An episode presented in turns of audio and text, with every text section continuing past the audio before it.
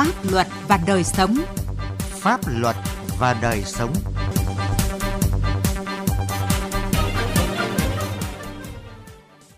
Thưa quý vị và các bạn, ngày 11 tháng 8 năm 2022, Thủ tướng Chính phủ đã ký quyết định số 977 phê duyệt đề án tăng cường năng lực tiếp cận pháp luật của người dân.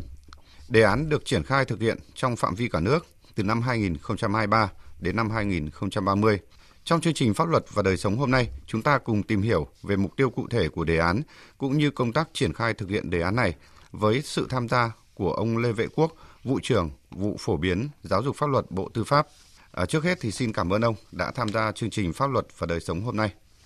À, trước khi bắt đầu cuộc trao đổi, mời quý vị thính giả cùng ông Lê Vệ Quốc nghe một tổng hợp ngắn ngay sau đây. Đề án tăng cường năng lực tiếp cận pháp luật của người dân đề ra mục tiêu tổng quát là xây dựng tổ chức triển khai kịp thời, hiệu quả, toàn diện các giải pháp, nhiệm vụ nhằm tăng cường năng lực tiếp cận pháp luật của người dân và nâng cao trách nhiệm của các cơ quan tổ chức trong việc đảm bảo hỗ trợ người dân tiếp cận pháp luật, góp phần nâng cao hiểu biết pháp luật, ý thức tuân theo pháp luật, sử dụng pháp luật của người dân để thực hiện quyền, bảo vệ lợi ích hợp pháp, hình thành thói quen, văn hóa, sống và làm việc theo hiến pháp và pháp luật. Đề án xác định các nhiệm vụ giải pháp chủ yếu bao gồm hoàn thiện chính sách, thể chế, bảo đảm hỗ trợ người dân tiếp cận pháp luật, nâng cao nhận thức, trách nhiệm, hình thành thói quen tiếp cận thông tin pháp luật, sử dụng pháp luật của người dân và các nhóm đặc thù yếu thế, nâng cao năng lực trách nhiệm của các cơ quan nhà nước chủ thể có thẩm quyền, phát huy vai trò của Mặt trận Tổ quốc Việt Nam và các tổ chức thành viên của mặt trận, các tổ chức chính trị xã hội nghề nghiệp, tổ chức xã hội nghề nghiệp, tổ chức xã hội, tổ chức hành nghề bổ trợ tư pháp trong việc hỗ trợ người dân tiếp cận pháp luật. Đề án là một giải pháp quan trọng nhằm thực hiện mục tiêu hình thành thói quen, văn hóa sống, làm việc theo hiến pháp và pháp luật – tinh thần thượng tôn pháp luật trong đời sống người dân, xây dựng và hoàn thiện nhà nước pháp quyền xã hội chủ nghĩa Việt Nam của nhân dân, do nhân dân, vì nhân dân. Từ đó góp phần thực hiện thắng lợi các mục tiêu và nhiệm vụ mà nghị quyết đại hội lần thứ 13 của Đảng đề ra. Các nhiệm vụ giải pháp được xác định tổng thể, toàn diện, có liên quan đến chức năng, nhiệm vụ và nhiều lĩnh vực quản lý của chính phủ, các cơ quan hành chính nhà nước các cấp, nhiều cơ quan, tổ chức từ trung ương đến địa phương được giao trách nhiệm chủ trì, phối hợp thực hiện. Đề án cũng đã làm rõ nội dung và thời gian thực hiện nhiệm vụ, ra soát, nghiên cứu, đề xuất hoàn thiện thể chế chính sách theo hướng phù hợp khả thi, lồng ghép các mô hình liên quan đến tiếp cận pháp luật của người dân để tránh trùng lắp, bảo đảm ngắn gọn, căn chỉnh nhiệm vụ phát huy vai trò của Mặt trận Tổ quốc Việt Nam, các tổ chức thành viên của mặt trận, tổ chức hành nghề trong lĩnh vực bổ trợ tư pháp theo hướng trọng tâm, tập trung củng cố nâng cao năng lực cho đội ngũ những người làm công tác phổ biến, giáo dục pháp luật – Đề án xác định rõ trách nhiệm của Bộ Tư pháp trong chủ trì nghiên cứu, triển khai các giải pháp tăng cường ứng dụng công nghệ thông tin, chuyển đổi số trong các hoạt động cung cấp thông tin, truyền thông, phổ biến giáo dục pháp luật, trợ giúp pháp lý, tư vấn pháp luật để phù hợp với chức năng và nhiệm vụ được giao. Thưa ông Lê Vệ Quốc, vụ trưởng vụ phổ biến giáo dục pháp luật Bộ Tư pháp, quyền tiếp cận pháp luật của người dân được nhắc tới trong các văn bản pháp luật À, tuy nhiên khi bàn về nội dung này thì vẫn còn nhiều ý kiến và cách hiểu khác nhau về khái niệm tiếp cận pháp luật. À, vậy nội hàm của khái niệm này à, được đề cập trong quyết định số 997 của Thủ tướng Chính phủ à, được hiểu như thế nào ạ? Quyền tiếp cận à, pháp luật của người dân ấy thì hiểu theo một à, cái nghĩa rộng. À, trước hết à, đó là cái quyền tiếp cận các cái thông tin pháp luật. Thứ hai nữa ấy, là quyền tiếp cận các cái quyền lợi ích hợp pháp của người dân. Và thứ ba ấy là cái quyền tiếp cận với các cái phương thức để người dân, doanh nghiệp có thể sử dụng được các cái quyền đó của mình cũng như là để tự bảo vệ các quyền đó và yêu cầu các cơ quan nhà nước, các tổ chức cá nhân có liên quan à, bảo vệ, bảo đảm cái quyền lợi hợp pháp đó. À, thưa ông, à, đề án tăng cường năng lực tiếp cận pháp luật của người dân có ý nghĩa quan trọng À, là giải pháp toàn diện đột phá, thực hiện mục tiêu đổi mới nội dung hình thức phổ biến giáo dục pháp luật theo hướng lấy người dân làm trung tâm. À, vậy thì theo ông, việc ban hành và tổ chức triển khai đề án tăng cường năng lực tiếp cận pháp luật của người dân thì có ý nghĩa quan trọng như thế nào? Cái đề án có cái ý nghĩa hết sức uh, là to lớn, à, đặt trong cái bối cảnh hiện nay uh, khi mà Đảng, Nhà nước uh, đang quyết tâm xây dựng và hoàn thiện nhà nước pháp quyền xã chủ nghĩa trong cái giai đoạn mới thì cái thứ nhất là chúng ta nhìn thấy rõ cái sự quan tâm uh, của đảng và nhà nước uh, đối với uh, cái đời sống của người dân doanh nghiệp nói chung và trong đó có cái đời sống pháp luật. Cái quyền được tiếp cận với các thông tin pháp luật và quyền được sử dụng các cái quyền lợi ích hợp pháp của mình trong cuộc sống hàng ngày cũng như là yêu cầu các cấp các cơ quan các cá nhân bảo đảm bảo vệ cái quyền lợi ích hợp pháp đó cho họ cái cái thứ hai nữa ấy là uh, cũng khẳng định uh, cái vai trò uh, vị thế của người dân trong xã hội. Thực sự người dân là người làm chủ xã hội. Và cái thứ ba nữa ấy là cái đề án này uh, cũng uh, góp một phần uh, vào cái sự thành công của uh, nghị quyết đại hội lần thứ 13 của Đảng. Uh, cũng như là vào cái sự thành công uh, của kỳ nghị quyết Trung ương 6 sắp tới sẽ ban hành liên quan đến vấn đề uh, xây dựng hoàn thiện nhà nước pháp quyền uh, trong giai đoạn mới. Với cái phương châm dân biết, dân bàn, dân làm, dân kiểm tra, dân giám sát, dân thụ hưởng. Dạ vâng. vậy thì thưa ông là vậy những nhiệm vụ và giải pháp chủ yếu nào của đề án thì được coi là căn cốt nhất ạ? Trong cái đề án xác định các cái nhiệm vụ và giải pháp phù hợp. Thứ nhất là ra soát, hoàn thiện chính sách thể chế cho cái vấn đề tiếp cận à, pháp luật của người dân. À, trước hết là những cái văn bản pháp luật liên quan đến tiếp cận à, thông tin, nâng cao kỳ cái nhận thức hiểu biết của người dân về vai trò của pháp luật đối với đời sống xã hội nói chung những bậc đặc biệt là đối với cái cuộc sống hàng ngày của chính mỗi người dân khi người dân đã làm chủ được pháp luật thì lúc đó pháp luật mới trở thành người bạn đồng hành và uh, là cái uh, phương thức tối thượng để bảo đảm cái quyền lấy ích hợp pháp của họ. Thứ ba là uh, nâng cao cái năng lực của các cơ quan nhà nước quản lý trực tiếp các cái lĩnh vực của đời sống xã hội. Trong cái việc là tổ chức đưa thông tin pháp luật đến với người dân rồi là tổ chức các cái hoạt động các cái cách thức và sử dụng các phương thức để bảo đảm và bảo vệ quyền lợi hợp pháp của người dân. À, bên cạnh cái việc nâng cao năng lực uh, cho đội ngũ uh, uh, cho các cơ quan nhà nước đặc biệt là đội ngũ cán bộ công chức uh, viên chức uh, những cái người thường xuyên uh, tiếp xúc tương tác trực tiếp với uh, người dân doanh nghiệp. Uh, thì uh, uh, chúng ta cũng uh, nhìn thấy uh, một trong những cái uh, nhiệm vụ giải pháp uh, hết sức là căn bản trong thời gian tới đó là uh, phát huy uh, đầy đủ cái thế mạnh uh, vai trò trách nhiệm của uh, Ờ, các tổ chức chính trị xã hội ờ, của các ờ, tổ chức chính trị xã hội nghề nghiệp và các cái tổ chức khác, từ mặt trận tổ quốc các thành viên của mặt trận rồi các cái tổ chức xã hội nghề nghiệp đặc biệt là trong lĩnh vực bộ trợ tư pháp như là luật sư luật gia rồi các cái trung tâm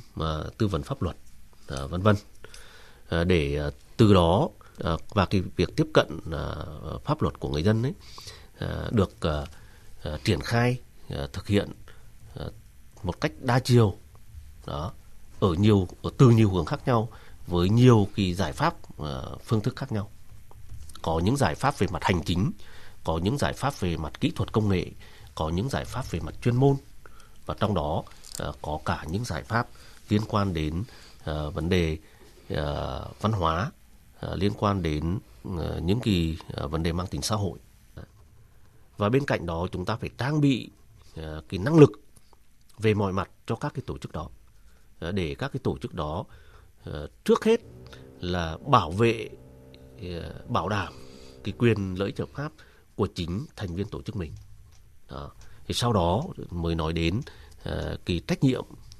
của các cái hệ thống thiết chế khác và rõ ràng Thưa ông là để thực hiện có hiệu quả đề án trong thời gian tới thì về phía các bộ ngành cũng như là các địa phương thì cần có những cái giải pháp như thế nào ngoài vai trò của Bộ Tư pháp ra? Ở đây cũng là một cái câu hỏi rất là hay và chúng tôi nghĩ rằng là trong thời gian tới thì Bộ Tư pháp cũng sẽ tham mưu cho chính phủ, thủ tướng chính phủ khi quán triệt triển khai cái đề án này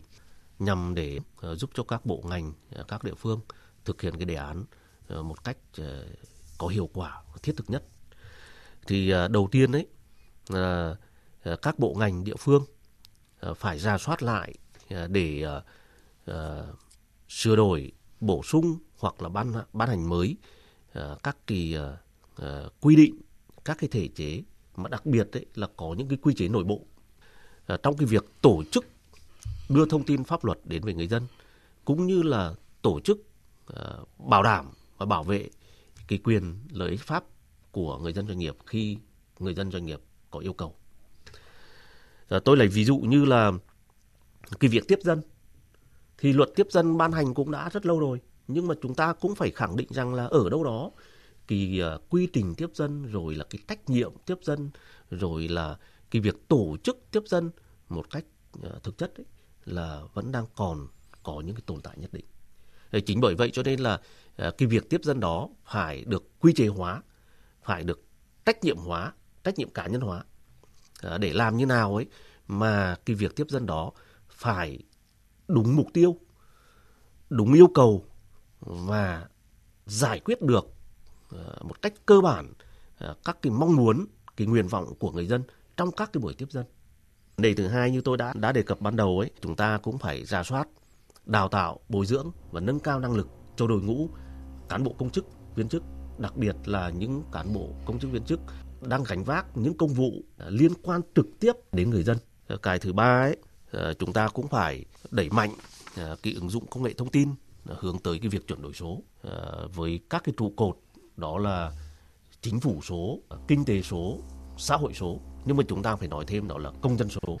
Trước khi tiếp tục cuộc trao đổi, mời ờ, ông Lệ Vệ Quốc cùng quý vị thính giả nghe một phóng sự ngắn về những trở ngại khó khăn trong việc tiếp cận pháp luật của người dân từ phía các cơ quan quản lý nhà nước. Đã hai năm nay, hơn 60 hộ dân ở tổ 14 phường Thanh Xuân Trung, quận Thanh Xuân, Hà Nội, những người bị ảnh hưởng bởi dự án tôn tạo tu bổ khu di tích lịch sử văn hóa Gò Đống Thây, nhiều lần làm đơn yêu cầu Ủy ban nhân dân quận Thanh Xuân, Sở Văn hóa Thể thao Hà Nội đến Ủy ban dân thành phố Hà Nội và Bộ Văn hóa Thể thao và Du lịch cung cấp những tài liệu pháp lý, nhất là mốc giới, diện tích cụ thể của khu di tích lịch sử Gò Đống Thây theo các quyết định của cơ quan nhà nước có thẩm quyền, nhưng đều không được đáp ứng. Bà Trần Kim Tuyến cho biết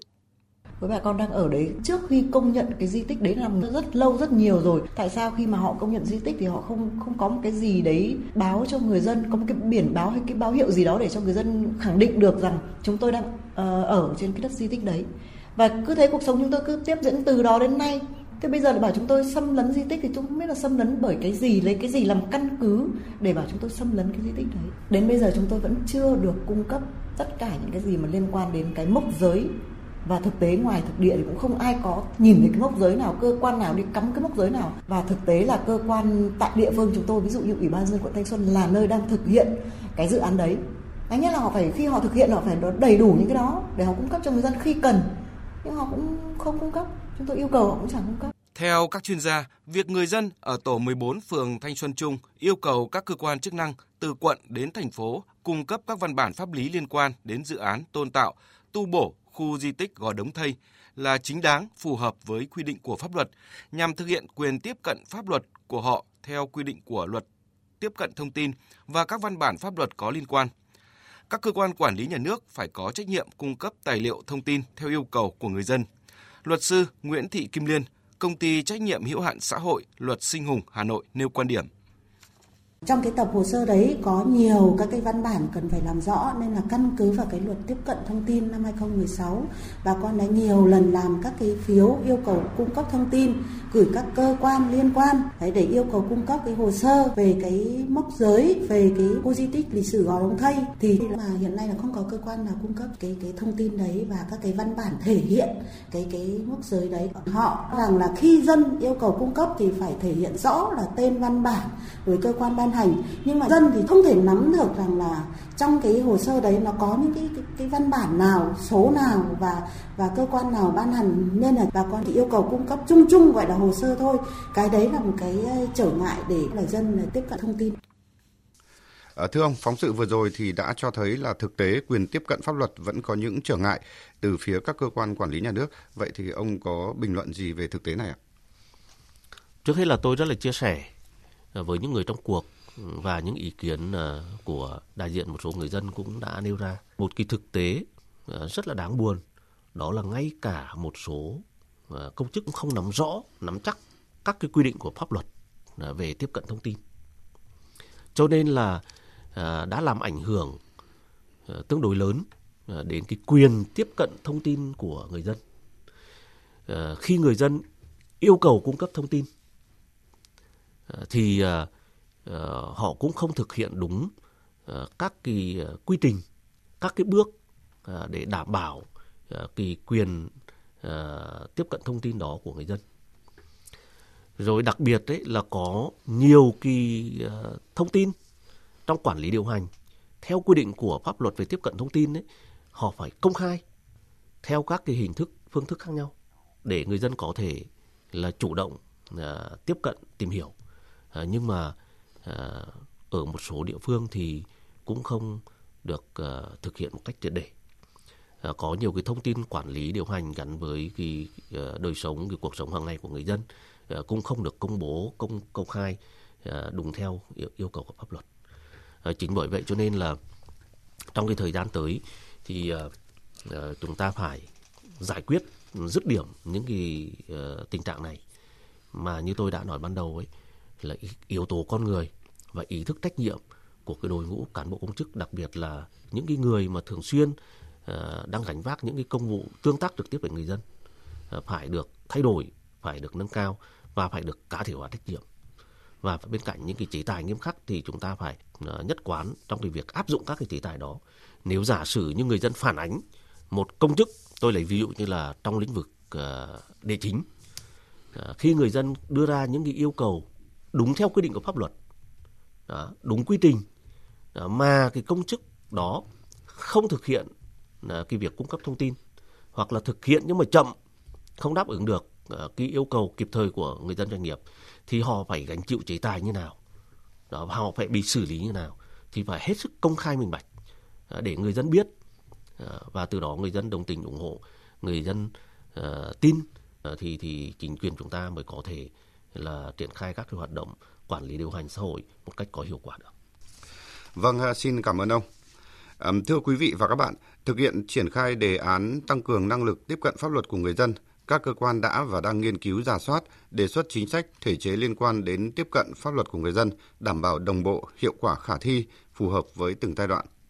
À, tiếp tục nâng cao hiệu lực hiệu quả hoạt động của các cơ quan nhà nước, phát huy vai trò của Ủy ban Mặt trận Tổ quốc Việt Nam, các tỉnh, thành phố, các tổ chức thành viên của mặt trận, các tổ chức chính trị xã hội, nghề nghiệp, tổ chức hành nghề trong lĩnh vực bổ trợ tư pháp, hỗ trợ người dân tiếp cận pháp luật. Tuy nhiên, để đề án thực sự đi vào cuộc sống thì bản thân mỗi một công dân cũng phải quan tâm đến quyền tiếp cận thông tin trong các lĩnh vực của đời sống, nhất là các lĩnh vực pháp luật liên quan trực tiếp đến đời sống sinh hoạt của mình, đồng thời tích cực chủ động nghiên cứu tìm hiểu pháp luật để thực hiện bảo vệ các quyền lợi ích hợp pháp chính đáng của mình.